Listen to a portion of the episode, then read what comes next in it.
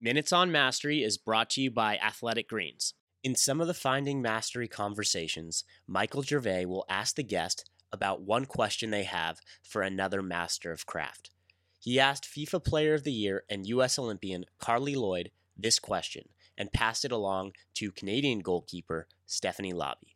Okay, so I asked you the, the question like, what would you want to know from others? I also asked Carli Lloyd that same question. Mm-hmm. And, you know, one of the greats um, in soccer, certainly. Yep. And so um, here's the question she asked What percentage of the game is mental on the world stage? And so if I pass that on from her to you, how would you answer that? I think it's different for every player, but for me, it's like I would almost say like 95% mental. But, wow, that's a big yeah. percent. That's a really yeah. big percentage.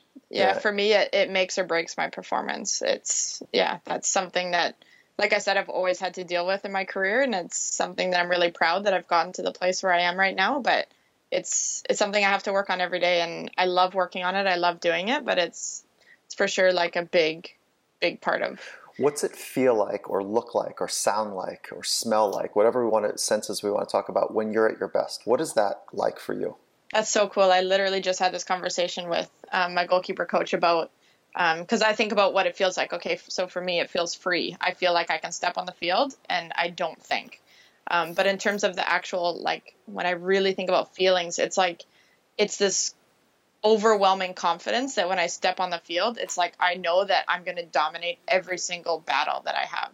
Whatever, whatever, whoever I'm going against, whatever it, whether it's a cross, whether it's a shot, whether it's communication, whatever it is, I'm going to win my battle. And it's like, it's just this overwhelming amount of confidence and domination in a sense that I'm going to dominate like every moment I can.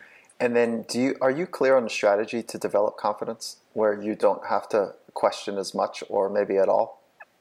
Um, for me, it's just literally going back to giving my absolute everything in every single session and, you know, working really hard, putting in the, making sure I'm focused in those moments so that when I step on the field for a game, I don't have to think. It's, I know that I've put the work in and I know that when I step into a game, I'm not going to do anything different than what I've trained. Uh-huh. So it's just all about walking into a game and knowing I'm prepared. And it's like that confidence that I've done everything I can to be prepared for that moment. For the full Finding Mastery podcast, head over to findingmastery.net or check us out on iTunes. And for a special offer from Athletic Greens, head to athleticgreens.com slash findingmastery.